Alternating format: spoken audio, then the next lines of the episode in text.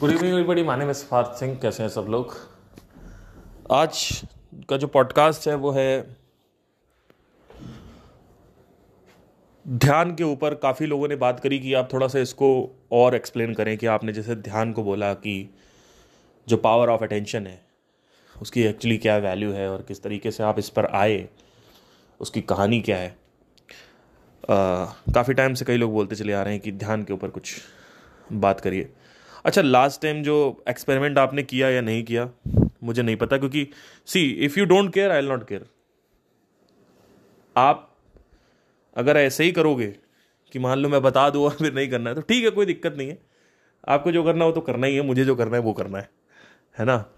ठीक है पर आ, मैं आ, यही कहूँगा कि आप अगर ये सब चीज़ें करते हैं तो ऑब्जर्वेशन आपको खुद आनी चाहिए।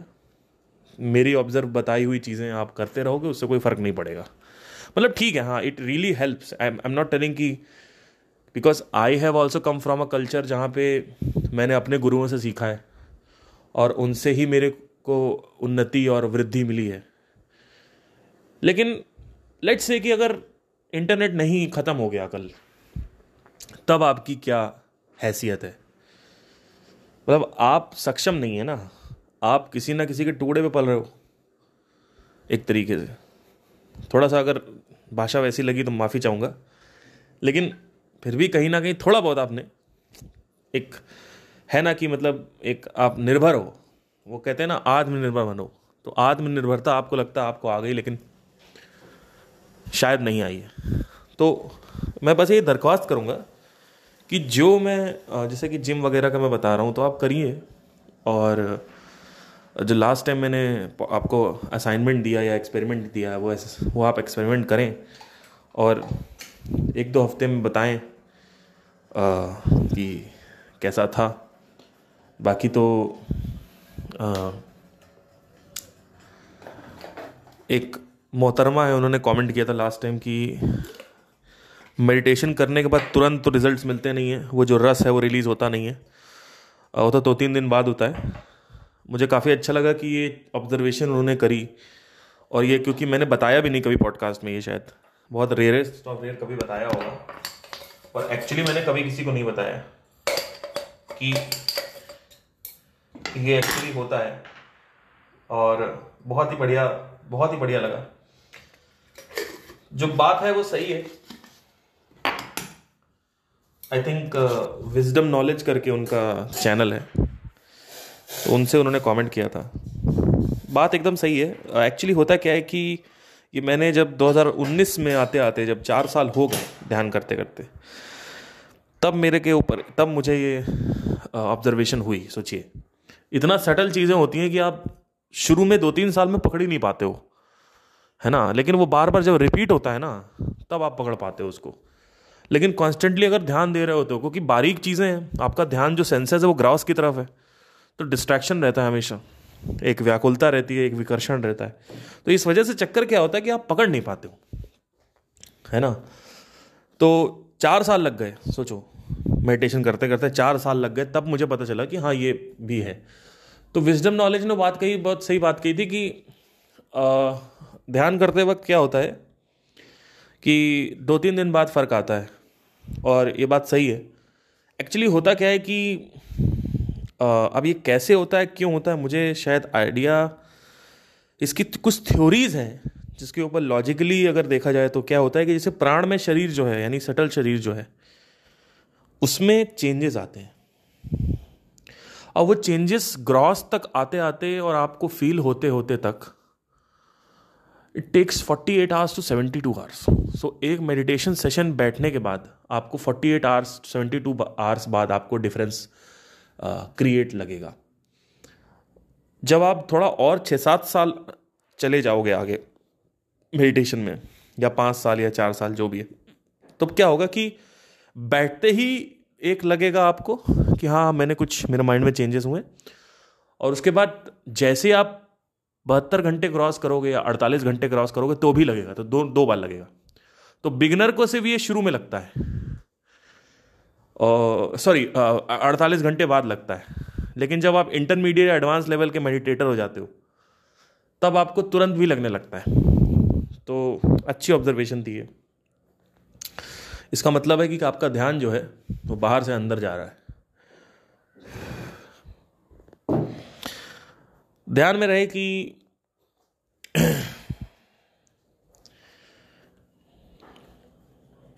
meditation is not the end goal क्योंकि मेडिटेशन रसायन से रिलेटेड जो सफरिंग है, यानी जो केमिकल सफरिंग है, जिसके बारे में मैं कई बार बात कर चुका हूँ। बहुत सारे गुरु भटक गए। बहुत सारे गुरु भटक गए। बड़े से बड़ा गुरु भटका है। नाम नहीं लूँगा। बहुत बड़ा गुरु भटक गया भैया। जो सोच सकते हो आपके आइडल वो भटक गए। किसी ने, किसी से पूछा कि दुख क्यों होता है? तो उन्होंने कहा कि ये इसलिए होता है। फिर किसी से पूछा, क्यों होता है? उन्होंने कहा, इस वजह से होता है। फिर किसी से, क्यों होता है? तो उन्होंने कहा, सबने अलग अलग आंसर दिए कि कोई कहता है कि किसी को आत्मज्ञान प्राप्त नहीं तो दुख होता है। कोई कहता है किसी की कोई इच्छा प्राप्त नहीं हो रही तो तो दुख होता है। तो कई गुरु भटक गए और जवाब नहीं दे पाए। क्योंकि आप देखो, चाहे बिज़नेस में देखो, चाहे स्पिरिचुअलिटी में देखो, अगर मुझे एक शब्द बताना हो, जिससे आपको आध्यात्मिक जगत और भौतिक जगत में सफलता मिलती है, दोनों में, वो है क्लैरिटी स्पष्टता। आपकी जो अटेंशन की धार है, वो कितनी ज़्यादा शार्प है, ये डिटरमाइन करेगा कि आप कितने पानी में हो। It's all about the sharpness of your attendance और the laser sharp beam focused attention जैसे जैसे आप अपने मन की प्रवृत्तियों को, चित्त की तरंगों को गिराते जाते हो, आपका माइंड जो है वन पॉइंटेड हो जाता है। ये वन पॉइंटेड सिर्फ़ एक पॉइंट पे आकर रुकता नहीं है। ये एक ऐसी छुरी है जो शुरू में आलू को काटेगी तो आप कहोगे आ वन पॉइंटेड हो गया. नहीं नहीं नहीं। ये लोहा काटने तक की पोटेंशियल रखता है। मतलब आपको लगता है कि एक ऐसी धार है, सो आलू तक तक कट कट जाएगा। मतलब वन पॉइंटेड फोकस के बाद एंडिंग है, उसके बाद आगे कुछ नहीं है। ऐसा नहीं है। ये और ज़्यादा बारीक हो जाता है जैसे जैसे आगे बढ़ते जाते हो। वन पॉइंटेड फोकस और इंटेंस्ड हो जाता है आपका। तो इसमें आपका शुरू में आलू कटेगा, फिर और नाइफ आपकी वो हो जाएगी तो आपका शरीर कटेगा।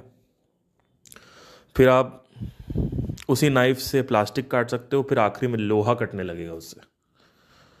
लोहा कटने लगेगा। तो ये इतनी खतरनाक होती है कि अगर आपने किसी चीज़ पे ध्यान दिया तो वो फट जाएगा सामने। फट मतलब लिटरल नहीं फटेगा कुछ ही सामने। मतलब जैसे कोई क्वेश्चन है वो क्वेश्चन एक आदमी को पहुँचने में दस साल लगेगा। अगर आपकी आपकी धार तेज है, आपके ध्यान की धार तेज है तो वो भैया, अरे बाप रे बाप। मतलब क्योंकि मैं उस पॉइंट तक पहुँच चुका हूँ और आप लोग को लगता होगा कि हम क्यों नहीं पहुँच पा रहे, क्योंकि हम डिस्ट्रैक्टेड हैं। हम अगर एक ही चीज़, एक टारगेट है, उसी पे अगर लगे रहे कि हमें अपनी धार तेज करनी है तो हम क्या करते हैं? हम लेट से कि 20-25 मिनट हम मेडिटेशन करते हैं और बाकी पूरे दिन हम कुछ ऐसा काम करने लगते हैं जो पूरे माइंड की धज्जियाँ उड़ा देता है। तो अगर आप मेडिटेशन का ये बढ़ा दें ड्यूरेशन बढ़ा दें, और जो बाकी का बचा हुआ काम है, उसको भी अगर आप एक ऐसे काम को करें जो आपका, एक तो है आपका रोज़मर्रा का जो काम है, जैसे बिज़नेस है एंटरप्रेन्योर है, पढ़ाई लिखाई है, जो भी है, वो तो करना ही करना वो करें। और साथ ही साथ फिर आप आत्मज्ञान में अपना ध्यान लगा दें। तो ये दो काम अगर आप करें, और थोड़ा बहुत मतलब आधा घंटा पैंतालीस मिनट भी आधे घंटे से ऊपर नहीं होना चाहिए।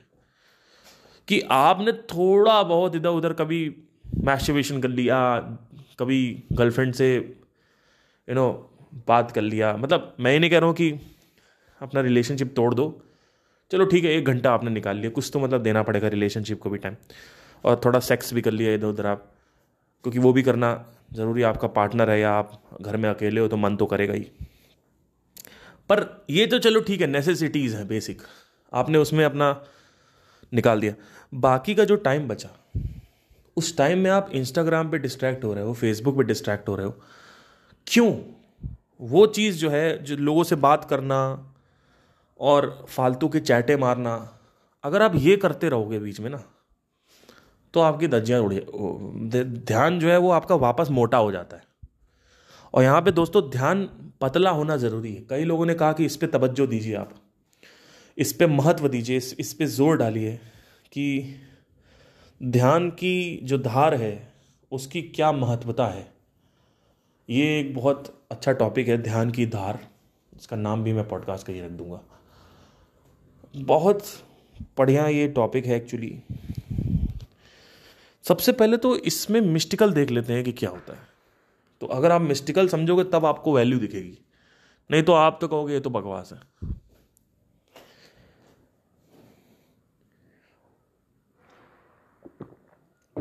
किसी भी चक्र पे अगर ध्यान दिया जाए किसी भी चक्र पे ध्यान दोगे आप।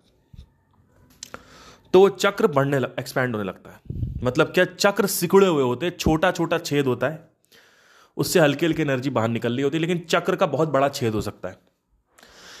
इट इज़ एग्जैक्टली लाइक आप थोड़ा सा मुँह खोले हो और बहुत बड़ा मुँह खोले हो। छोटा मुँह बड़ा मुँह छोटा मुँह बड़ा मुँह। तो छोटा सा अगर आपने मुँह तो इसमें क्या हुआ? इसमें छोटा सा आपका है। कि सिगरेट के बराबर आप चली गई सिगरेट चली जाएगी उसमें। बड़ा मुँह क्या है? तो बड़ा खाना जाएगा, ज़्यादा खाना जाएगा। वैसे ही जब आप ध्यान देने लगते हो एक चक्र पे, अगर आप अनहत ध्वनि पे ध्यान दे रहे हो तो अनहत ध्वनि से क्या होगा? अनहत, अनाहता चक्रा जो है, वो आपका एक्सपैंड होगा। अब ये क्या होता है? जब ये एक्सपैंड होगा तो it is responsible for sweetness in emotion कोई भी कुत्ता देखोगे, आप कुत्ते के पास बैठे रहोगे। आप किसी बच्चे को देखोगे, उसके पास बैठे रहोगे। नेचर कोई पेड़ वगैरह है, उसके पास बैठे रहोगे, उससे प्यार करने मन करेगा। एक बार का किस्सा है 2018 की बात है, मैं अनंतनाथ का मेडिटेशन कर रहा था। मैंने जाके ट्री को हक कर लिया। बगल में गार्ड बैठा हुआ था, कह रहा था, पागल हो गए क्या?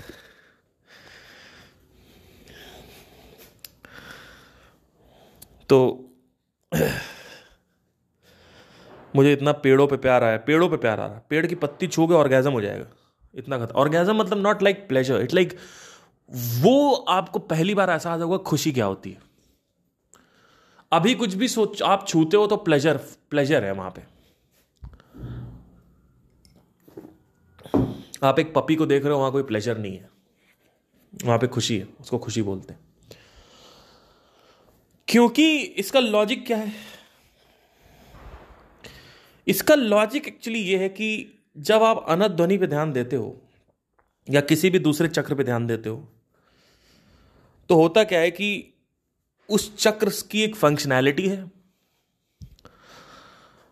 अगर आप ज़्यादा आज्ञा चक्र पे ध्यान दोगे तो वो आज्ञा चक्र जो है वो एक्सपैंड होगा, और उससे जो इंटेलेक्ट है, वो आपकी बारीक होगी, आपका अटेंशन और अच्छा होगा। तो जितना मेरा एक्सपीरियंस रहा है, मेरा मेरा सिर्फ़ तीन चक्रों के साथ एक्सपीरियंसेस है, जिसमें सबसे कम मेरा सहज रार के साथ है। बट आज्ञा के साथ काफ़ी अच्छा एक्सपीरियंस है मेरा, और अनाहता के साथ भी मेरा। अनहद, या अनाहता चक्र, अनहद चक्र अनाहता चक्र के साथ भी सबसे ज़्यादा है। बियॉन्ड अ सर्टन पॉइंट अगर आप किसी भी चक्र को खोल देते हो तो आपके अंदर एक्स्ट्रा सेंसरी परसेप्शन डेवलप होने लगता है। शुरू में थोड़ा बहुत खुलेगा तो आपको स्वीटनेस इन इमोशन आएगा इंटेलेक्ट आपकी बेटर होगी। लेकिन जैसे जैसे आप छेद बड़ा करते जाओगे तो आपको एक्स्ट्रा सेंसरी परसेप्शन अब कई लड़के लड़कियाँ इसके ऊपर अट्रैक्ट हो जाते हैं। उनको लगता है कि हम क्या करेंगे कि चक्र खोल लेंगे? और अपना ईगो बढ़ा लेंगे कि हम तो पावरफुल हैं। वो पावर आपकी भी धज्जियाँ उड़ाने में एक्सपर्ट है। ये मत सोचना कि वो पावर आपकी धज्जियाँ नहीं उड़ाएगी। तो इसका सबसे बड़ा प्रमाण है कि दस हज़ार साल पहले हमने सातों ग्रहों की पुष्टि कर दी। आज तक जो यूरेनस, नेपच्यून और प्लूटो है, उसको सनातन धर्म में कोई महत्वता नहीं है। उसकी। क्योंकि उसका इन्फ्लुएंस नहीं है इतना। सबसे ज़्यादा जो इन्फ्लुएंस है, वो आपका सूर्य का है, चंद्र का है, बुद्ध का है, मंगल का है, गुरु का है, शनि का है। बियॉन्ड शनि कैपलर्स बेल्ट आ जाती है शायद। ये वही बेल्ट है जिसके आगे जो ग्रह हैं, वहाँ पे आपको फ़र्क नहीं पड़ता। वो कैपलर्स बेल्ट से ही वो एस्ट्रॉयड निकलता है, वो बहुत सारे एस्ट्रॉयड चक्कर लगा रहे हैं और जुपिटर जो है, गुरु उनको सोख लेता है, जिससे हमारी तरफ़, पृथ्वी की तरफ़ इतनी वो ईटा पत्थर आ नहीं पाते। ये बड़े बड़े ईटा पत्थर जो है एक एक देश के बराबर होते हैं, इनको एस्ट्रॉइड्स बोलते हैं। ये ईटा पत्थर तैर रहे हैं सैटन के आसपास, और इसको कैपलर्स बेल्ट बोलते हैं। उसके बियॉन्ड जो प्लूटो, नेपच्यून, यूरेनस है। वो रिवॉल्व कर रहा है डेफिनेटली सूर्य के चक्कर लगा रहा है। सूर्य की ग्रेविटी उसको पकड़ के रखी हुई है, लेकिन वो हमारे मस्तिष्क पे, हमारे शरीर पे कोई प्रभाव नहीं डालता। तो सवाल ये उठता है, ये जो कुंडली वुंडली निकालते हैं, ये क्या है? मतलब क्या है सच में ऐसा होता है कि फ्यूचर बता सकते हैं? नहीं। देखिए, हर एक व्यक्ति की एक मनोस्थिति होती है। जब एक ग्रह किसी पोजीशन पे होता है, किसी क्षण पे होता है, किसी एक स्थान पे होता है तो उस हिसाब से वो इन्फ्लुएंस या प्रभाव डाल रहा होता है हमारे मूड पे, जिसमें सबसे ज़्यादा जो रिस्पॉन्सिबिलिटी है वो चंद्रमा की है। इसीलिए केतु, राहु और चंद्र, ये तीनों चंद्रमा के ग्रह हैं, या चंद्रमा की चंद्रमा के भाग हैं। केतु और जो राहु है दोनों चंद्रमा के भाग हैं। चंद्रमा को सबसे ज़्यादा मूड के हिसाब से मेंस्ट्रुअल साइकिल यानी जो पीरियड्स वगैरह है ये सब भी इसी से चल, चल चलता है। तो सबसे बड़ा प्रमाण यही है ध्यान का कि दस हज़ार साल पहले या आठ हज़ार साल पहले ही हमने कह दिया भैया ये यहाँ पे कुछ ग्रह मौजूद हैं। फ्लैट अर्थर यानी जो चपटी धरती थ्योरी है उसको भी हमने पहले ही बोल दिया था धरती भूगोल है। भूगोल भूगोल मतलब भूमि गोल बहुत बढ़िया। तो चक्कर क्या है सारा का सारा? कि अगर ये जो लोग कहते हैं आप, इंसान सिर्फ़ मैटर है और फ़ूड और मैटर ही सब कुछ है और उसके आगे कुछ नहीं है, ये 1970 और 60 की बातें थी। आज साइंस बड़ी बड़ी थ्योरीज को एक्सप्लोर कर रही है। वो कह रही है कि हम जितना सोचते हैं, जो हमें दिखता है, सिर्फ़ वही रियलिटी नहीं। इनफैक्ट एक ऐसी रियलिटी है जो हमें दिखती नहीं, जिसको डार्क मैटर कहते हैं। मल्टीवर्सल थ्योरी के लिए साइमुलेशन थ्योरी के लिए आज वैज्ञानिक खुले हुए हैं। जो लोग कहते हैं लॉजिक से सोचो, तुम सबसे बड़े खोचू। लॉजिक वहीं तक काम करता है, जो तुमने देखा है। तो साइंटिस्ट को ये पहले ही पता चल चुका था अस्सी नब्बे तक आते आते कि हम लॉजिकली देख रहे हैं इसको, हम उसी पे यकीन करते हैं तो हमें देखना इसी वजह से पतंजलि ने तीन प्रमाण दिए हैं। उन्होंने कहा है कुछ चीज़ें अनुमान लगा के ही पता करी जा सकती हैं। प्रत्यक्ष नहीं हो सकता, जैसे एटम का प्रत्यक्ष नहीं हो सकता। लेकिन पता नहीं कैसे ये अनध्वनि जो है, इसका हम प्रत्यक्ष कर सकते हैं।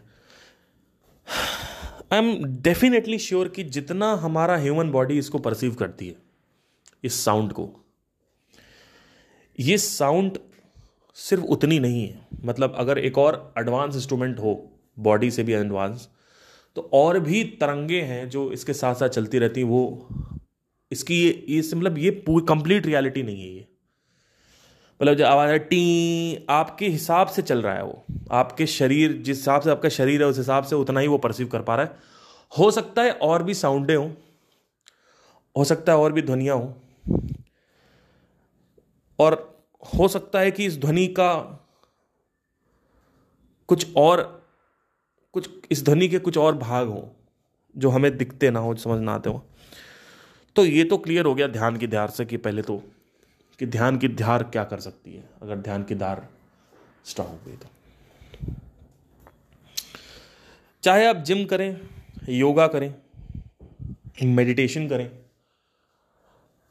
फ़िज़िकल कोई भी एक्टिविटी करें, आप देखेंगे, ये सारी एक्टिविटीज़ आपके ध्यान को एकत्रित करती हैं।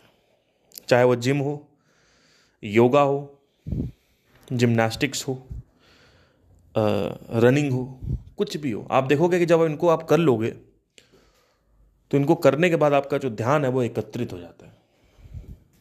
स्पेशली योगा के बाद। सारी की सारी जो इतनी भी फ़िज़िकल एक्टिविटीज़ हैं, वो ध्यान को एकत्रित करने के लिए हैं। अल्टीमेटली आपका वेलबींग आता है, अंदर से हार्मोन्स आते हैं माइंड को वो पानी मिलता है, वो वो रस मिलता है पेट्रोल मिलता है। उसके बाद माइंड कहता है, भैया, अब तुम्हें मैं फोकस दे रहा हूँ। अब तुम इस फोकस का क्या करोगे, तुम जानो। तो उस फोकस को अगर आप कहीं लगा देते हैं तो आपको चीज़ें क्लियर हो जाती हैं। कई बार कई चीज़ें नहीं खुल रही होती, नहीं सॉल्व हो रही होती। हैं आप देखो, अगर आप जिम करके आओ, या आप मेडिटेशन करो, या नहाओ, या कुछ भी करो तो आप देखोगे एकदम से वो चीज़ सामने आ जाती, खुल जाती। तो बहुत ही इंपॉर्टेंट और महत्वपूर्ण चीज़ ये है। समझना। अब अगर एक कमरे में या एक पत्थर में पत्थर को पूजा जाए और पत्थर में जो इमोशंस, इंसान के इमोशंस हैं, वो उस पत्थर को प्रभाव दें। यानी हम पत्थर के सामने खड़े हों और पत्थर की पूजा करें, पत्थर के सामने रोएँ तो उस पत्थर में एनर्जी एकत्रित होने लगती है। उसको कॉन्सिक्रेशन बोलते हैं, और वही पत्थर फिर मंदिरों में परिवर्तित हो जाता है। और उस मंदिर में जब आप जाते हो, जो पुराना प्राचीन मंदिर है, प्राचीन काल मंदिर है, कोई भी प्राचीन काल के मंदिर में जाओगे, वहाँ पे आपको एनर्जी मिलेगी, क्योंकि वहाँ पे बहुत सारा अटेंशन जा चुका है। इसके बारे में कई बार मैं चर्चा कर चुका हूँ। किसी रूम में अगर बलात्कार हुआ है एक लड़की है, उसको पंद्रह दिन तक बंद किया गया और उसका बलात्कार हुआ, पंद्रह दिन कंटिन्यूसली और उसके बाद उस लड़की को वहीं वहीं मार दिया गया। तो आप उस रूम में एंटर करोगे, चाहे कितनी हम उसमें झाड़ू लगा दे, सफ़ाई कर दे लाइट जला दे, उस रूम में आपको नेगेटिव ही लगने वाला है। क्यों? क्योंकि जो एक्टिविटी चल रही है आपके अंदर, वो एक्टिविटी आसपास स्पेस में अब्जॉर्ब होती है। उस एक्टिविटी को स्पेस जो है वो एब्जॉर्ब करता है स्पेशली जो इमोशंस हैं, वो किस तरीके के थे वहाँ पे। उस औरत के अंदर तो वो जब औरत नहीं रही तो वहाँ पे स्पेस में वो अब्जॉर्ब हो गया तो स्पेस में आपको जाते ही खराब लगने लगता है। मेडिटेशन में जब आप गहराई में जाते हो और किसी कमरे में घुसते हो तो आपको इमीडिएटली पता चल जाता है यहाँ पे कुछ गड़बड़ है। क्योंकि इसका सबसे बड़ा रीजन यही है कि जो स्पेस है it is alive not just the trees are alive space is alive जो आकाश है, तत्व है, वो ज़िंदा है। हमें लगता है वहाँ पे सिर्फ़ सामान रखा जा सकता है। नहीं। उस आकाश तत्व में मेमोरी ग्रसित रहती है, जब पूरा का पूरा ब्रह्मांड खत्म हो जाता है। तो सारी एवोल्यूशनल मेमोरी इस आकाश के अंदर स्टोर रहती है। और इस आकाश मेमोरी के थ्रू इस आकाश तत्व के थ्रू ही आप पता लगा पाते हो कि इस दुनिया में अभी तक क्या क्या हुआ है। वही ऋषि मुनियों ने किया। वह बैठे ध्यान में उन्होंने कहीं वो हवा में नहीं उड़े कि बाहर जाके देख रहे हैं कि धरती गोल है। नहीं, उन्होंने आकाश तत्व को कॉन्कर किया। या कह सकते हैं आकाश तत्व की तरफ़ ध्यान नहीं दिया। वो एक्चुअली हो, देखो, ध्यान वो अंदर ही दे रहे हैं चक्रों की तरफ़। लेकिन चक्र भी तो कहीं कनेक्टेड होंगे ना। अंदर ही अंदर चक्र भी कहीं कनेक्टेड होंगे तो ये इंफॉर्मेशन आ कहाँ से रही है कि पाँच तरीके के ग्रह हैं? या सात ग्रह हैं, सप्त ग्रह हैं। क्यों आ रही इंफॉर्मेशन ये? तो कहीं ना कहीं सब कुछ कनेक्टेड है। तो इसी वजह से आप जो कहते हो ना कि जैसे अमेरिका में टेलीपैथी टेलीपैथी हो गई कि यहाँ से आपने संदेशा भेजा, वहाँ पहुँच गया अमेरिका में। वो आकाश तत्व से ही पहुँचता है। इनफैक्ट अगर पूरी पृथ्वी में हम सिर्फ़ और सिर्फ़ इतना दर्द पैदा कर दें कि पूरे पृथ्वी में हर आदमी सिर्फ़ चीखे दर्द से और उसके बाद उनको टॉर्चर करके मार दिया जाए उस पृथ्वी को खत्म कर दें। तो जो आदमी एलियन अगर आएगा इस सौर मंडल में और एंटर करेगा पृथ्वी के स्थान के पास से गुजरेगा, उसको भी अच्छा फील नहीं होगा। देखते देखते ही समझ में आ जाएगा यहाँ क्या कुछ गड़बड़ हुई। क्यों? क्योंकि वो पृथ्वी तो खत्म हो गई, पर आकाश तत्व वहीं पे आकाश तत्व से ही सारे मिस्टिसिज्म और सारे तंत्र की स्थापना होती है। आकाश तत्व जो है, इसको ही यूज़ किया जाता है तंत्र में। आपने सुना होगा कि वो खड़े हुए और बारिश करवा दी। एक तांत्रिक खड़ा हुआ पहाड़ों के ऊपर और उसने कुछ मंत्र पढ़े और बारिश हो गई। He is just doing some प्रभाव on his space. So, once you die, there is a residual, there is a memory which is left. The tendencies, the habits, these are always there, which Krishnamurti himself has confirmed.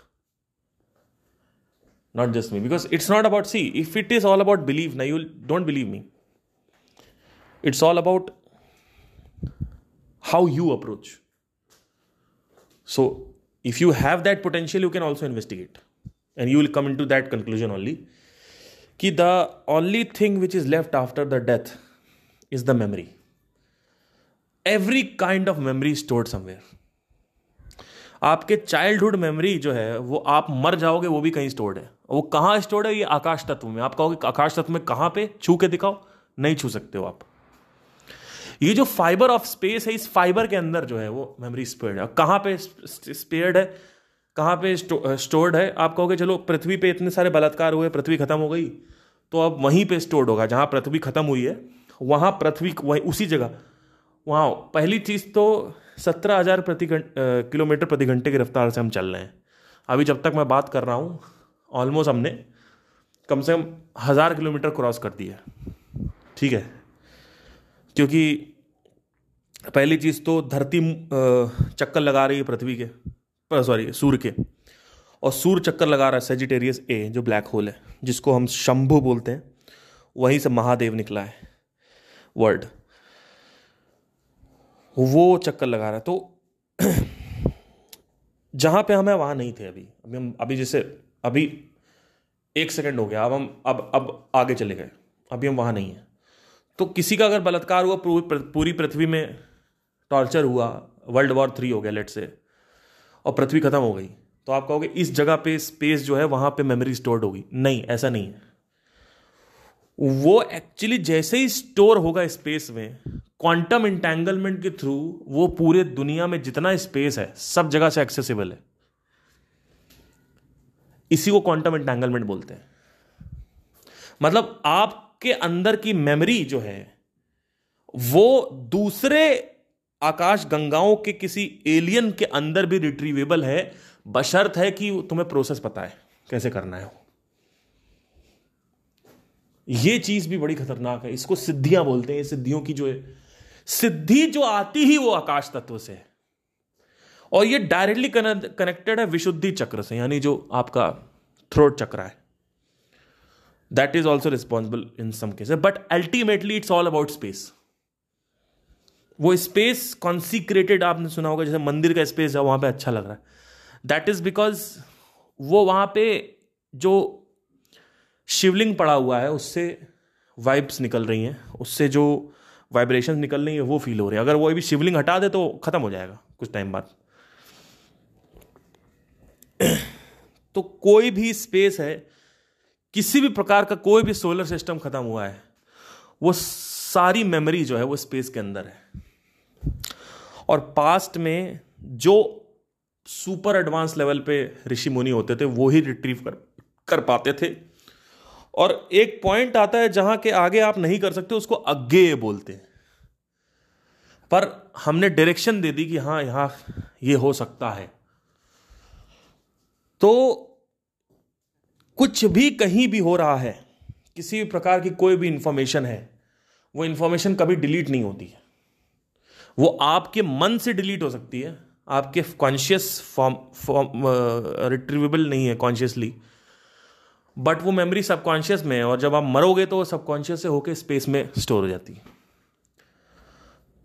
अब वो अभी भी वो space में ही stored है। ये मत सोचो कि जब आप मरोगे तब वो कोई आएगा, वो ट्रांसफ़र करेगा। ये भी समझना ज़रूरी है। ये पूरा का पूरा जगत जो है, वो छिदा हुआ है एक दूसरे से। जैसे एक सुई है, वो स्वेटर की तरह एकदम है, लगता अलग अलग है, लेकिन एक्चुअली कुछ आप बैठे बैठे ये पता कर सकते हो। जैसे एक माँ है, उसको पता चल जाता है कि मेरा बेटा जो है, वो दिक्कत में है। क्यों? कई बार मेरी माँ का कॉल आता है। एकदम से अभी उस दिन एक्सीडेंट हुआ मेरा। उसके एक घंटे में मेरी मम्मी का कॉल आ गया। हाँ क्या चल रहा है? कहाँ पे हो? कई बार ऐसा हुआ, एक बार हम लोग दारू पी रहे थे बचपन में, और मैं डर रहा था कि मम्मी को पता न चल जाए, मम्मी को पता। और मम्मी छत पे आ गई। और मम्मी छत पे आ गई, उनको पता था, रात में दो बजे की बात है। ऐसे नहीं आती थी छत पे, क्योंकि मैं बार बार वही उनको रिकॉल कर रहा था। इनफैक्ट एक बच्चा जब मरता है तो सबसे पहले माँ को पता चलता है बच्चे को कुछ हो गया है। क्योंकि क्वांटम इंटेंगलमेंट है। मतलब आपको तमाचा मारेंगे तो दूसरी आकाश गंगा में भी अगर आपकी माँ है तो उसको वहाँ भाई पता चल जाएगा। डिस्टेंस का कोई रिलेशन नहीं है। डिस्टेंस का कोई रिलेशन नहीं है। मतलब द टाइम एंड स्पेस हमें लगता है कि हम दूर हैं तो हमें कनेक्शन नहीं, ऐसा नहीं है। इट इज़ ऑल कनेक्टेड और अगर कनेक्टेड है तो भाई इलेक्ट्रिसिटी भी ट्रांसफ़र हो सकती है तो वही इलेक्ट्रिसिटी इंफॉर्मेशन है। एक वायर है, वो कनेक्टेड है हर जगह। अब आपके अंदर औकात नहीं है उस वायर से इलेक्ट्रिसिटी रिट्रीव करने की, वो बात अलग है। आपके अंदर वो सिद्धि नहीं है कि आप उस इलेक्ट्रिसिटी को ला सकते हो अंदर। तो ये चक्कर है सारा का सारा। और अब तो साइंस भी कह रही है क्वांटम इंटेंगलमेंट के ऊपर थ्योरी आई और वो सिद्ध भी हुई। तो क्वांटम इंटेंगलमेंट का मतलब समझ रहे हो? क्वांटमली यानी सबसे माइन्यूट लेवल पे अगर देखा जाए, वो क्या है? स्पेस है। वो कनेक्टेड है एक दूसरे से। इंटैंगल्ड है। क्वांटमली हम इंटैंगल्ड है। हमें लगता है जब हम ग्रॉस लेवल पे आके देखते हैं कि हम सामने है, वो बंदा ये लेकिन एक्चुअली होता है ऐसा। इसी वजह से पतियों को जो पत्नियाँ हैं, वो पकड़ लेती हैं। क्यों? क्योंकि आप कुछ गलत काम कर रहे हो और आपकी पत्नी आपसे प्यार करती है, आपसे ग्रसित है, मोह ग्रसित है। और प्लस आपने संभोग कर रखा है तो उससे और क्वांटम इंटेंगलमेंट बना हुआ है आपका। तो उसको पता चल जाएगा कि कुछ नाटक हो रहा है। क्यों पता चल रहा है? क्योंकि आपके अंदर भय पैदा हो रहा है। और वो भय जो है, वो सूंघ लेती है। ये सब लॉजिकली करेक्ट है। लेकिन क्योंकि आपको सिर्फ़ वही दिखता है जो आपकी आँखों से आपको यकीन होता है तो इसी वजह से आप मानते नहीं उसको, और मानना भी नहीं चाहिए। क्योंकि अगर आप यही सब मानते रहे तो आपका ध्यान इसमें भटक जाएगा। बट जैसे जैसे आप गहराइयों में जाते जाओगे, आपका जो साधना है और स्ट्रांग होती जाएगी, आपको ये चीज़ें ऑटोमेटिकली ब्लंट दिखेगी सामने। मतलब आपको फील होने लगेगा। It's all about feeling it's not about seeing it's feel ठीक है? तो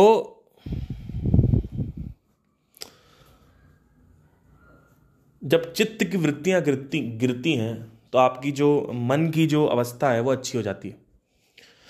और यहीं पे आके सारे लोग रुक जाते हैं, इसके बाद आगे बात नहीं करते। क्योंकि इसके आगे जो खुलेगा, उसके बारे में बात होती नहीं है। और करनी भी नहीं चाहिए। क्यों? क्योंकि सत्रह साल का एक लौंडा है, उसको वैसे ही स्पाइडरमैन बनना है सुपरमैन बनना है। अट्ठारह अट्ठारह साल के लड़के यहाँ पे पॉडकास्ट सुन रहे हैं। तो उनके अंदर क्या सोचता अरे यार ये पावर मिल जाए तो मज़ा आ जाए या कुछ भी हो जाए। उनका फालतू का ध्यान भटकेगा इधर उधर। तो जो काम की बात है वो नहीं होती। तो इसी वजह से पहले काम की बात कंप्लीट करो सारी। ठीक है? तो होता क्या है कि जैसे कि हर एक सिंग, एक सिंगुलैरिटी से ये पूरा जगत बना हुआ है। आप सोचो आप खुद ही सोचो ना।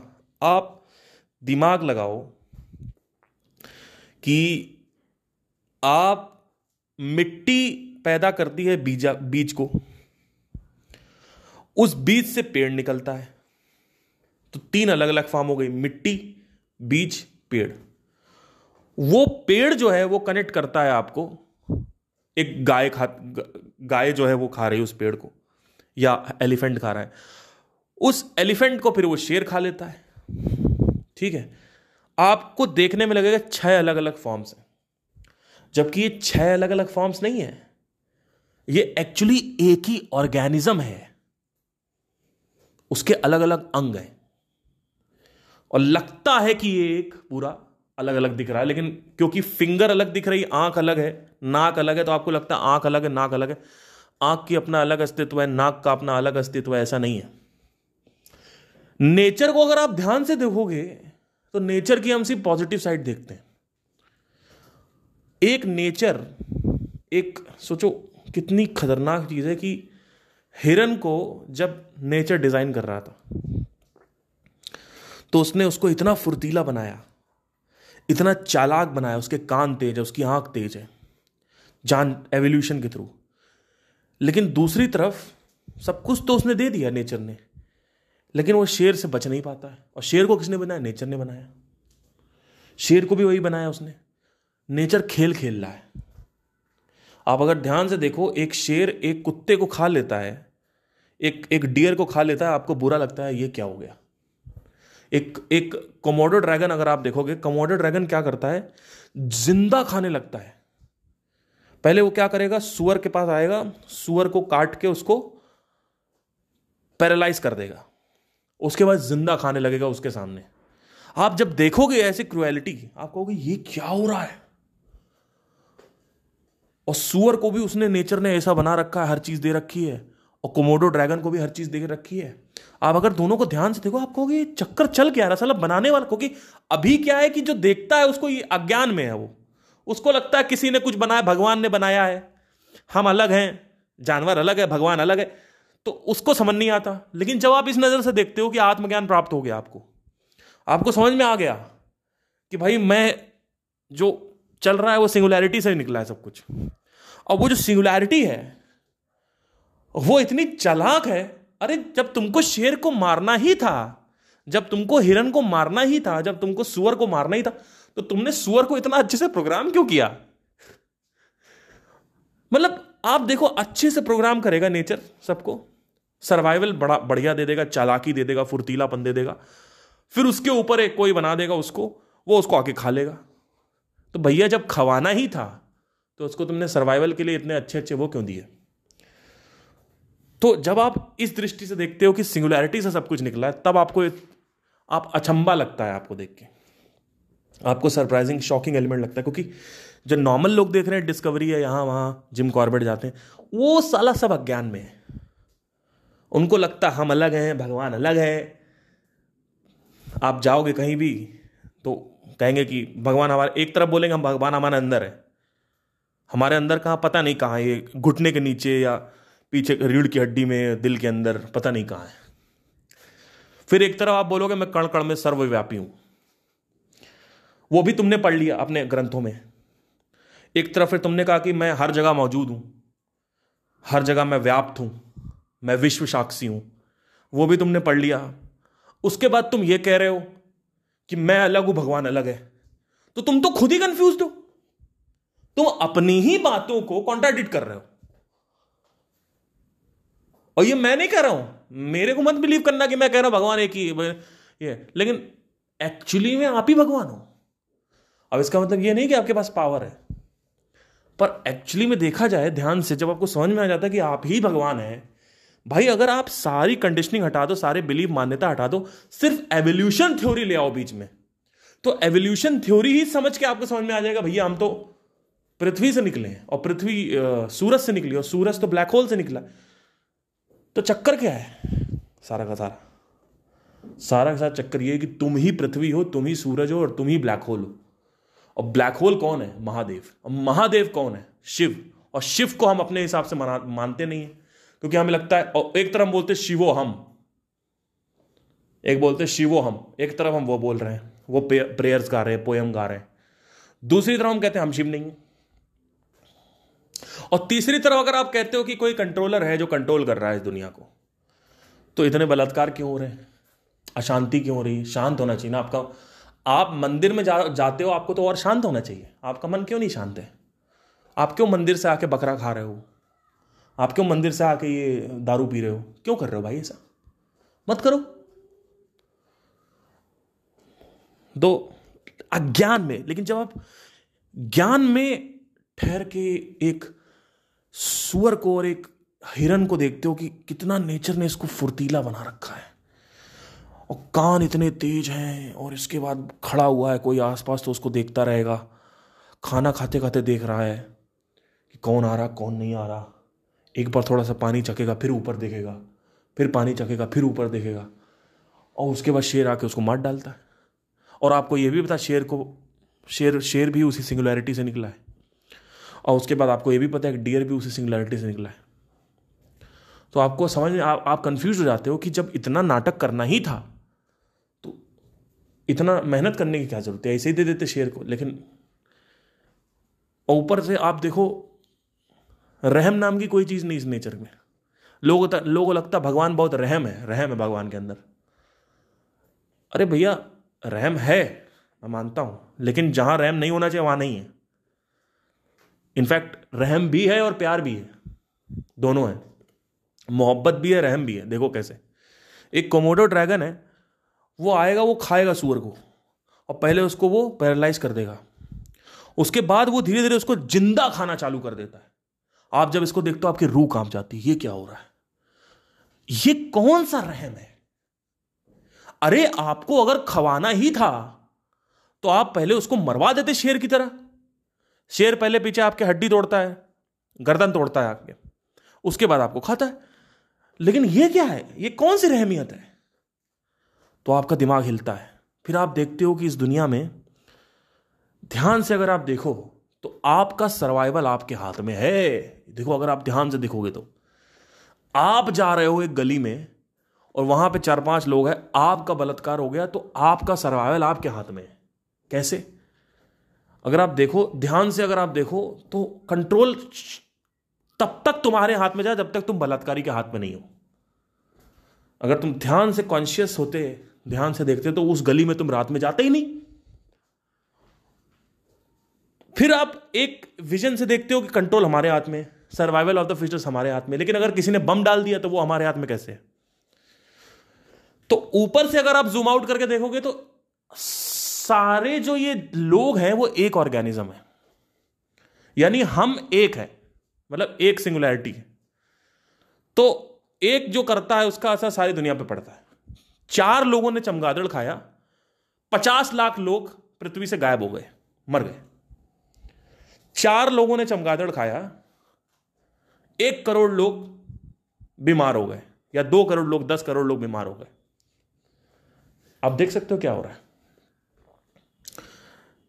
क्योंकि एक लेवल तक तो अगर देखा जाए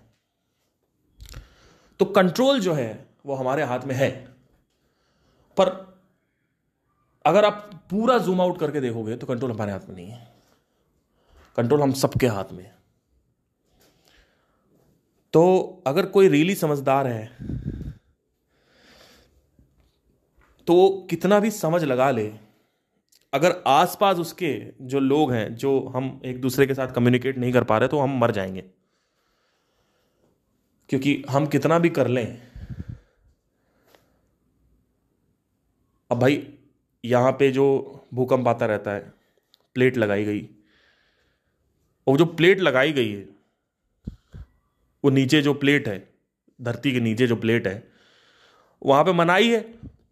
कि भैया यहाँ पे बिल्डिंग मत बनाओ ब्रिज मत बनाओ डैम मत बनाओ, तुमने वहाँ डैम बना दिया। अब वो उसी के चक्कर में अर्थ कोई आ रहा है।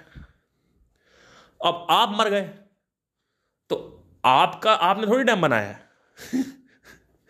डैम तो इंसानों ने बनाया तो इंसान कहाँ है? आप, अब इसराइल में इतने लोग मर रहे हैं पैलेस्टाइन में इतने लोग मर रहे हैं, उनका कोई गलती थी? कोई गलती नहीं। दोनों राजनीतिक एक लड़ाइयाँ हैं। रीजन वाइज, लेकिन लोग मर कौन रहा है? एक आदमी जिसके दो छोटे छोटे बच्चे देखो नेचर कितना बेरहम है। आज नेचर की बेरहमियत देखो। ये सब नेचर का पार्ट है। ये मत सोचो कि पेड़ पौधा है सिर्फ़ नेचर का पार्ट। ये सब नेचर में ही आता है। डुअलिटी क्रिएट हो रही है ना। लेकिन हम साइड लेते हैं, क्योंकि हम घोचू हैं। हमें लगता ओले ओले ओले, कितना क्यूट कुत्ता है। खिलाओ, सांप को खिलाओ। अले ले करो उसके सामने। देखो, नेचर कितना अच्छा होता है, कितना क्यूट कुत्ता है। क्रोकोडाइल के पास बैठो जाके। इतना बदबू आएगा आपके वो उसके आपको खा जाएगा वो। बैठो। खिलाओ उसको। तो जीना कहाँ है? क्या रहम में जिए? क्या मोहब्बत में जिए? देखो, सवाल यह है कि भैया, जिए कहाँ? आपको कहीं साइड लेने की ज़रूरत ही नहीं है। डोंट टेक साइड्स आप बीच में रहो। जहाँ ज़रूरी है वहाँ प्यार करो, जहाँ ज़रूरी है वहाँ नफरत करो। सांप को प्यार नहीं करना है। ऐसे इस दुनिया में कुछ लोग सांप हैं। उनको आइडेंटिफाई करो, उनको प्यार मत करो। उनसे नफरत करो। और जहाँ पे, जहाँ कुत्ते वाले लोग क्यूट पपीस टाइप के वाइब्स आ रही हैं। कुत्ता है। तो हम क्या करते हैं? हम प्यार, हर चीज़ को प्यार करते देखा, आपने देखा होगा ना ध्यान से? अरे, कुछ चीज़ें प्यार करने के लिए नहीं बनी है। आपके अंदर सेंटीपीट आया सेंटीपीट को मारोगे, नहीं मारोगे? मकड़ी को मारोगे, नहीं मारोगे? नहीं तो आपके बच्चे को काट लेगा, उसके कान में घुस जाएगा। तो मारोगे नहीं मारोगे? मच्छर को मारते हो नहीं मारते हो? हर चीज़ प्यार करोगे? मच्छर को प्यार करो? हर चीज़ को प्यार नहीं किया जाता है। डुअलिटी में जियो। आपको आध्यात्मिक जगत में जीना है। यानी जहाँ पे आप खड़े होकर दो रास्ते देख रहे हो, कि एक रास्ता लेफ़्ट जा रहा है, एक रास्ता है। आपको रास्तों पर नहीं चलना है। क्योंकि अगर आप इधर गए तो आप लेफ्टिस्ट हो गए। आप राइट गए तो राइटिस्ट हो गए। आपको वहाँ खड़ा होना है जहाँ से रास्ते चालू हो रहे हैं, यानी आध्यात्मिक जगत पे। तब आपकी चीज़ें फिगर आउट होंगी। हाँ ठीक है ओके अब ये आदमी टॉक्सिक हो रहा है तो इसको पेलो। पेलना पड़ेगा आपको। और देखना है कि कैसे पेलना है। पुलिस को कॉल करना है या आपको गाली गाली गलोच करना है, मारपीट करनी, वो आपको देखना पड़ेगा। ज़्यादातर केसेस मारपीट नहीं होती है। बट आपको देखना पड़ेगा। हर आदमी प्यार से नहीं मानता। हमें लगता हम प्यार करें, हम Mother Teresa. Don't follow Mother Teresa. It's not about Gandhigiri. कि कोई एक थप्पड़ मारे, दूसरा आगे कर दो। अरे, कोई एक थप्पड़ मारे तो उसको दो तीन और थप्पड़ मारने चाहिए। जिससे वो दोबारा थप्पड़ ना मारे। क्यों? क्योंकि वो प्यार से नहीं मानेगा। आप उसको गाल आगे करो, वो छुरा भोग देगा। दूसरा थप्पड़ नहीं मारे, वो छुरा ही भोगेगा सीधा आपको। तो यहाँ पे आपको चैलेंज ये है कि आइडेंटिफाई कैसे करें? कि कौन सांप है, कौन कुत्ता है? जो कुत्ता है, उसको प्यार करो। जब सांप आए तो उसको नफरत करो। तो ये है नेचर नेचर की दो साइड है। लेकिन हम जाते हैं कॉर्बेट में फॉरेस्ट में खड़े हो जाएँगे। आ बहुत मज़ा आ रहा है जंगल में। अरे, अभी तुम जीप के ऊपर खड़े हो। तो तुमको मज़ा आ रहा है। अभी तुम नीचे उतरो जंगल के। फिर देखो कैसे मज़ा आता है। मैं ये नहीं कह रहा हूँ इंजॉय मत करो। इनफैक्ट मैं भी जाता हूँ तो इंजॉय करता हूँ। लेकिन जब जहाँ पे जैसे रहना है क्या आपको चूज़ करना है वो तो डिसाइड करना पड़ेगा ना। सो so, ये है। तो इस दुनिया में कुछ लोग हैं जो गलत आदमी है झूठा आदमी चोर फरेबी और इस दुनिया में कुछ ऐसे लोग हैं जो अच्छे हैं। लेकिन वो कुछ लोग की जो तादाद है वो कम होती जा रही है बिकॉज़ मन जो है वो अशांत होता जा रहा है तो डुअलिटी का जो एक साइड है वो भारी होता जा रहा है। तो अब आपको चैलेंज लगेगा एक ऐसा आदमी ढूँढने में जो आपसे सच्चा प्यार करे। ज़्यादातर आपको धोखा देने वाले लोग मिलेंगे, क्योंकि इसके पीछे कोई क्राइम नहीं, इसके पीछे कोई लॉ नहीं है। तलाक के पीछे लॉ है एक्स्ट्रा मैरिटल के पीछे लॉ है बट इसका कोई लॉ है नहीं तो डर नहीं है तो धोखा हो रहा है। इसलिए आपको सौ में से एक आदमी मिलता है सच्चा प्यार करने वाला। चक्कर सारा का सारा ये है कि आपको पता नहीं है सांप कौन है और कुत्ता कौन है। ये पता करने के लिए इंटेलेक्ट शार्प होनी चाहिए। क्योंकि हर आदमी वैसे देखा जाए तो आपको कुत्ता दिख रहा होगा या हर आदमी सांप दिख रहा होगा। यही प्रॉब्लम है। हर आदमी सांप नहीं है, हर आदमी कुत्ता नहीं है। आपको पता होना चाहिए कि मुझे कैसी लड़की चाहिए। आपको पता होना चाहिए मुझे कैसा दोस्त चाहिए। एक आदमी सबके लिए सब कुछ कर रहा है। गाँव में जाओगे, दरवाज़ा खोल देंगे सबके लिए, आओ बैठो, खाना खाओ। क्यों खाना खिलाना है? खाना उसको खिलाओ ना। जो आपका, आपकी औरत को देख के उसको रेप करने का मन नहीं कर रहा। आपकी बिटिया को झाँक रहा है वो आगे और आप आप बैठे हुए हो। आप वहाँ पे खाना खिला रहे हो, घी डाल रहे हो उसके उसमें। आपको पता ही नहीं है कि आपको कैसे आइडेंटिफाई करना है कि चोर कौन है और भगवान कौन है। जो भगवान है, उसके साथ भगवान जैसा ट्रीट करो। आप भी दो साइडेड हो जाओ। एक हरामी हो जाओ आप इतने हरामी जिसकी कोई हद नहीं है। और एक साइड इतने मुलायम, इतने नम्र जिसकी कोई हद नहीं। एक तरफ़ तुम बन जाओ मदर टेरेसा, दो साइड होने चाहिए। और एक तरफ़ तुम बन जाओ गुंडा। मतलब नॉट लाइक कि आप क्राइम आप कर गुंडा एज इन लाइक कि जैसे कोई बदतमीजी कर रहा है तो अब आपको एक्शन लेने के लिए हिम्मत होनी चाहिए आपके अंदर। कि आप पुलिस को कंप्लेन कर सको। मतलब you should be ready to fight also you should be ready to love also but गाँव में जाओ बैठे, किसी को भी अंदर बुला ले रहे। अरे सांप को बुला रहे हो। तो आइडेंटिफाई करो। आइडेंटिफाई करना सीखो। जो जैसा है, दोस्त, हर आदमी, ये भी होता है बहुत बार, कि मैं सबकी हेल्प करता हूँ, मैं सबकी हेल्प करता हूँ, हर आदमी मेरा यूज़ करके चला जाता है। तो तुम चूतिए हो। तुम सीख नहीं रहे हो। तुम सीख नहीं रहे हो। तुमको सीखना होगा। कि भाई किसको हेल्प करनी, किसकी नहीं करनी। मैं क्या करता हूँ? जो जैसा है मैं वैसा हूँ। आओ मेरे साथ दो मिनट की बात करो, मैं तुमसे दो मिनट बात करूँगा। तुम मेरे से प्यार करो मैं तुमसे प्यार करूँगा। तुम मेरे से मतलब निकालोगे, मैं तुमसे साइड हो जाऊँगा। मैं क्योंकि मैं वो नहीं कर सकता। ऑब्वियसली आप, इसका मतलब ये थोड़ी, कोई आपसे चोरी करो तो उसके घर में आप चोरी करो जाके। मैं ये नहीं कह रहा हूँ। मैं कह रहा हूँ कोई चोरी कर रहा है तो आप उसको दोस्त क्यों बना के रख रहे हो? उससे, हलो, अलग हटो।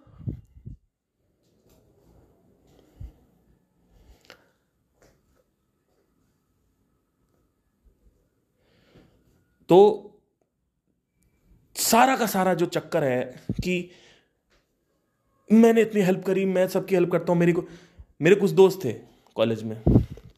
चार साल उनके साथ मैंने बहुत कुछ किया। और सिर्फ़ और सिर्फ़ मेरे अंदर यह था कि स्पिरिचुअलिटी में हूँ मैं तो मैं सबकी हेल्प करता हूँ। फिर मेरी गर्लफ्रेंड भी आई, वो भी धोखा दे के चली गई किसी और के साथ। और रात रात पर उसका वेटिंग जाता था। मैं उसको आज तक कुछ नहीं बोला, ना एक गाली तक दी, नहीं दी, कुछ नहीं बोला मैंने। लेकिन जस्ट बिकॉज़ मैंने उसको कुछ बोला नहीं, अपने अंदर दबा के रखा, मुझे डेढ़ साल लगे निकलने में। डेढ़ साल तक जला कौन? मैं। किसने सफरिंग करी? मैं। आखिरी में मुझे क्या मिला? कुछ नहीं, घंटा। और मज़े कौन मार रहा था? मेरी गर्लफ्रेंड लेकिन अगर मैं उसी वक्त उसको चार गाली दे देता, या उसको एटलीस्ट सुना देता खरी खोटी तो वो चीज़ निकल जाती मेरे अंदर से। लेकिन जस्ट बिकॉज़ मैंने दबा के रखा डेढ़ साल लग गया मेरे को निकलने में। यही चीज़ मैंने अपने पुराने दोस्तों के साथ करी। चार, पाँच साल मैं उनके साथ रहा। और उसके बाद आखिरी में उन्होंने कोई वैल्यू नहीं दी। तो मैंने पता है क्या सीखा? आखिरी में मैंने देखा कि आज इतना स्पिरिचुअलिटी के बाद भी, इतना मेडिटेशन के बाद भी आज मैं यहीं पे हूँ। आज मुझे सफरिंग हो रही है? हाँ हो रही है। आज मुझे तड़प हो रही है? हाँ हो रही है। तो काहे की स्पिरिचुअलिटी काम ही नहीं आ रही। तब मुझे एहसास हुआ स्पिरिचुअलिटी का मतलब यह नहीं होता है। कि आप एकदम मदर टेरेसा बन जाए। स्पिरिचुअलिटी का मतलब यह होता है कि आपको आइडेंटिफाई करना आना चाहिए कि कौन हरामी है और कौन देवता है। और कोई देवता है तो उसके साथ क्या करें और कोई हरामी है तो उसके साथ क्या करें। यह होना चाहिए। आपको तब पता होगा। तो कोई आदमी है, आपको दोस्ती करे आपने छोड़ दिया, अब आपने उससे सीख लिया। अब आगे आपको दोस्ती नहीं करनी है। अब आप आगे उसको दोस्ती उसी को करना है जो आदमी आपकी हेल्प की वैल्यू समझे। हर किसी की हेल्प नहीं करनी है कि बैठे बैठे उसके, उससे बात करें हाँ भाई, तेरा ब्रेकअप हो गया। आपको पता है अंदर से अब इसका ब्रेकअप खत्म हो जाएगा? ये बाहर आ जाएगा ब्रेकअप से? तो उसके बाद क्या होगा? ये मेरे को भूल जाएगा। आपको पता है अंदर से। क्यों हेल्प कर रहे हो? मरने दो ना। जब वो तुम्हारी महत्वता ही नहीं समझता, जब तुम्हें अच्छे से पता है कि आज मैं इसकी हेल्प कर रहा हूँ, इसकी सहायता कर रहा हूँ, कल मेरा वक्त आएगा, कोई सहायता नहीं करेगा तो छोड़ो। जाने दो। मरने दो इस दुनिया को। आप अपना देखो और उसी की हेल्प करो जो आपकी हेल्प करने के लिए रेडी हो। नहीं तो मैं बता रहा हूँ, ये दोस्ती, ये प्यार और ये मोहब्बत, ये शादियाँ, ये तुम्हारे माँ बाप और ये रिश्ते, ये सब डुअलिटी बेस्ड है। ये सारे ट्रांजैक्शन बेस्ड हैं। अगर आपने नहीं किया ना तो आप आखिरी में सिर्फ़ और सिर्फ़ अकेले रह जाओगे और आपको सिर्फ़ और सिर्फ़ एक ही रास्ता देखेगा मैं आज यहाँ सुसाइड कर लेता हूँ भी जाके। तो जो जैसा है, उसके साथ वैसा बर्ताव करो। आपको पता है कि ये मेरी हेल्प नहीं करेगा, और आप जानते हो कि मैं बहुत इमोशनल हूँ। मैं इसकी हेल्प करूँगा और आगे चल के ये मेरी हेल्प नहीं करने वाला है। तो आप उसकी हेल्प मत करो, मरने दो ब्रेकअप होने दो। क्योंकि तुम साले, तुमको कौन हेल्प करेगा जब तुम किसी का वही नहीं कर रहे हो? किसी का तुम समझ ही नहीं रहे हो। इसीलिए आप देखोगे मेरे पॉडकास्ट में दो साइडेड होते हैं मेरे। एक मेरा गुस्सा आप देखोगे कि मैं गालियाँ देने लग जाता हूँ। और एक आप देखोगे कि मैं संस्कृत के शब्द यूज़ कर रहा हूँ। और मैं ठंडे दिमाग से बात कर रहा हूँ। आप देखो, मेरे इसमें भी आपको डुअलिटी मिलेगी। क्यों? क्योंकि मैं उस टाइप का गुरु नहीं हूँ कि मैं बैठे बैठे sweet sweet sweet sweet sweet sweet मीठा मीठा मीठा बोलता रहूँ। नहीं। मैं जैसा हूँ, जैसा आप लोग को बनाना, बनना है, या जैसा एक्चुअली नेचर है, जैसा नेचर है, जैसी प्रकृति है, वैसा मैं हूँ। प्रकृति कोमोडो ड्रैगन है। ज़िंदा लाश को खा जाती है। और उसके बाद प्रकृति गाय है। पेड़ खा रही, दूध दे रही। उसकी आँखों से आँसू निकलता है, कोई घर में मर जाता है, गाय के। एक तरफ़ वो है प्रकृति। तो आपको प्रकृति बनना है। जैसी प्रकृति है, वैसी रहो। नेचर के रूल्स एंड रेगुलेशन समझो। उसके हिसाब से चलो। कोई दिक्कत नहीं होगी। हम क्या करते हैं? हम मदर टेरेसा हैं। तो सबके लिए मदर टेरेसा। अरे भैया ऐसे थोड़ी होगा। खत्म ज़िंदगी बर्बाद हो जाओगे। क्लैरिटी लाओ। देखो क्लैरिटी आ रही है। क्लैरिटी सब कुछ है। नेचर को लेके क्लैरिटी जीवन को जीने की क्लैरिटी हर चीज़ को क्लैरिटी है। कैसे बिहेव कर? क्योंकि मैं अब मैं सीखा कैसे हूँ? ऐसा नहीं है कि मैंने कि, किसी किताब में ये पढ़ा है। मैंने खुद देखा ये कि मेरे दोस्तों ने हेल्प नहीं करी मेरी गर्लफ्रेंड मेरे को छोड़ के चली गई। और मैं अकेले था, मेरे को प्रॉब्लम थी। तो मुझे समझ में आ रहा था कि आज इतना हेल्प करने के बावजूद भी मैं जब इतना सफ़र कर रहा हूँ तो कुछ मैं गड़बड़ कर रहा हूँ। तो अपना वेलबींग अपनी हेल्थ देखो। आप ज़बरदस्ती एड्स का इंजेक्शन तो नहीं लगा लोगे ना? ये एड्स के इंजेक्शन की तरह है लोग। आप अपने सेहत का ध्यान रखोगे कि नहीं रखोगे? वैसे आपको मेंटल हेल्थ का भी ध्यान रखना होता है। नहीं, हम क्या करेंगे? हम मेरे को छोड़ के चली गई मैं उसके लिए कुछ भी करने के लिए रेडी हूँ। मैं मर भी जाऊँगा, मैं अरे भैया आपको समझ नहीं आया गेम चल गया रहा है। तो प्यार उससे करो जो तुम्हारे प्यार की महत्वता समझे, तुम्हारे प्यार की मूल्यता समझे, जो तुम्हारे लिए तुम्हारे बुरे वक्त में खड़ा रहे। ये नहीं कि तुम साले बुरे वक्त में किसी के लिए खड़े हो, तुम्हारे लिए कोई खड़ा ही नहीं है, और तुम कह रहे हो, मैं तो स्पिरिचुअल हूँ। अरे, तुम घंटा कुछ नहीं हो, तुम्हें कुछ नहीं समझ में आया। स्पिरिचुअलिटी का मतलब ये नहीं है कि एक साइड पकड़ लो इसीलिए लोग समझ नहीं आता। लोग कहते हैं आप संदीप महेश्वरी की साइड है या मे या आप आ, आ, आ, आप इनके साइड हैं? मैंने कहा मैं किसी के साइड नहीं हूँ तुम गोचू मैं, मैं मुझे जहाँ सही लगता संदीप का मैं संदीप को तारीफ़ करता हूँ और नहीं लगता तो मैं नहीं करता हूँ। मैंने कहा ओपन चैलेंज है तो लो भाई ओपन चैलेंज बोल पाओ तो बोल पाओ। तो लोगों को लगता आप ये साइड में किसके? क्योंकि तुम वैसे ही हो। तुम एक साइड पकड़ रहे हो शुरू से बचपन से लेकर अभी तक, तुम साइड पकड़ रहे हो, और साइड नहीं पकड़नी है। यह नहीं कहना है कि गाय है नेचर। नेचर गाय नहीं है। नेचर मगरमच्छ है, और ना मगरमच्छ है, ना गाय है। आप इस ध्यान से अगर नेचर को देखोगे ना, नेचर की क्रुएलिटी देखो। नेचर की क्रूरता नहीं देखी तुमने, प्रकृति की क्रूरता देखो। प्रकृति का प्रेम देख रहे हो बैठे बैठे घोचू हो तुम। प्रकृति दो साइडेड है और इक्वल साइड है दोनों का भगवान राम के पास तीर कमान था कृष्ण के पास चक्र था गदा था हनुमान के पास क्यों बैठे रहते आओ ये ले जाओ ये भी ले जाओ वो भी ले जाओ ये भी ले जाओ हमें भी ले जाओ ये ले जाओ वो ले जाओ मेरी पत्नी भी ले जाओ बच्चे भी ले जाओ सब ले जाओ लो हो खत्म ज़िंदगी बर्बाद हो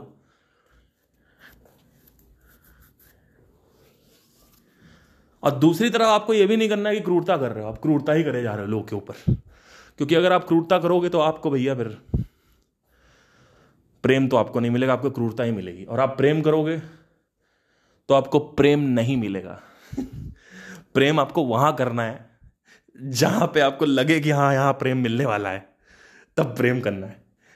जैसे आपको पता कैसे चलेगा जब आप दो तीन फेलियर्स में जाओगे, जैसे मेरी गर्लफ्रेंड है मुझे पता चला कि मुझे किस तरीके की लड़की चाहिए थी, है ना? मैं दो तीन रिलेशनशिप में गया, मुझे पता चला आज से पहले मेरे को म्यूज़िक से रिलेटेड लड़कियाँ फैसिनेट करती थी कि म्यूज़िक है, ये सिंगर है तो मुझे फैसिनेट कर रही है, ये सुंदर है, ये केयरिंग है रोमांटिक है तो मुझे वो फैसिनेट करता था। लेकिन जब मेरे ब्रेकअप्स हुए दो तीन तो मुझे समझ में आया कि मुझे कुछ गड़बड़ चल रही है मेरे अंदर। मैंने सीखना चालू किया तो लर्न करो, सीखो। मैंने सीखा। मैंने कहा, यार, मुझे किस तरीके की पार्टनर एक दिन मैं बैठा, मैंने कहा, यार, मुझे किस तरीके की लड़की चाहिए? यार, मुझे समझ नहीं आ रहा है।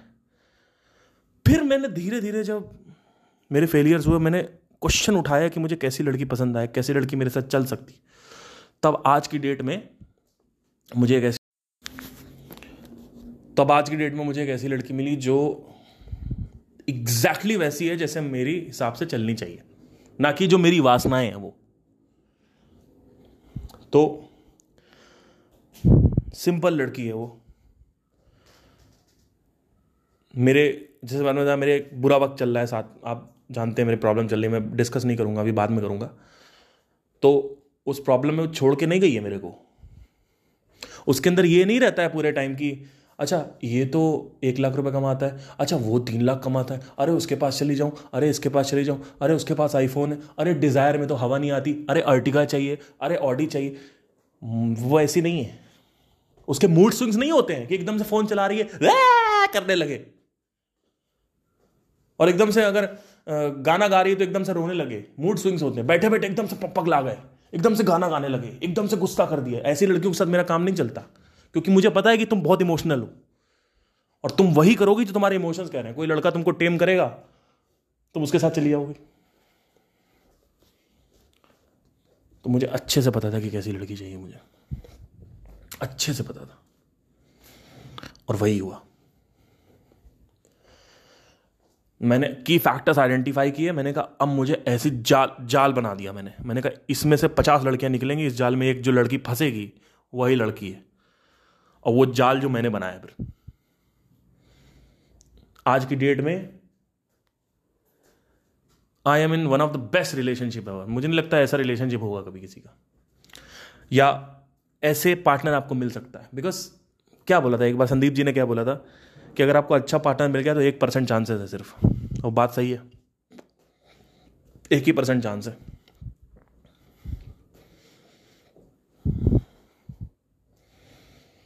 तो अभी तक जितने भी रिलेशनशिप में मैं गया था, मैं अल्फ़ा नहीं था, मैं डोमिनेंट नहीं था रिलेशनशिप में। लड़कियाँ मुझे डोमिनेट करती थी। मुझे जब यह एहसास हुआ 2019 में तो मेरी पर्सनालिटी में बहुत चेंजेस आए स्पेशली वो ब्रेकअप के बाद। उसके बाद मेरे अंदर चेंजेस जब आए तो मैंने कहा, यार, अब मैं डोमिनेंट हूँ रिलेशनशिप में, और हर जगह मैं अपने शस्त्र, मेरा जो बैंड है, उसमें मैं लीड लीड में कोई बोल नहीं सकता मेरे अगर कोई बोलता है, तुरंत बाहर है। बाहर। अभी रिसेंटली एक लड़का आया वो बैंड में मेरे साथ वो कर रहा था परफॉर्मेंस कर रहा था और लीड करने लगा वो। अब उसके अंदर एक सुपरियरिटी कॉम्प्लेक्स था कि मैंने इतने बैंड्स के साथ किया है, तुम तो छोटे बैंड हो। किया होगा उसने। तो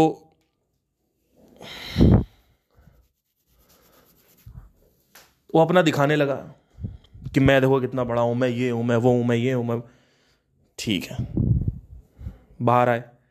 मैंने कहा हाँ भाई जैम का पैसा सबको देना है। तो सब लोग मेरे को पेटीएम ट्रांसफ़र कर दो। तो उसने मेरे बैंड दूसरे बैंड मेंबर की तरफ़, मेरी तरफ़ देखा भी नहीं, उसने सामने देख के बोला बैंड दूसरा जो बैंड मेंबर था, कि देख लो इनका क्या इशू है।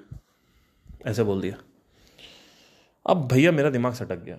मैंने कहा, इस आदमी को बाहर करना पड़ेगा। अगले दिन मेरा शो था। अगले दिन ही शो था। मैंने कहा, मैं बाहर कर रहा हूँ इसको। मैंने फ़ोन किया, मैंने कहा, भाई, तुम नहीं आ रहे हो।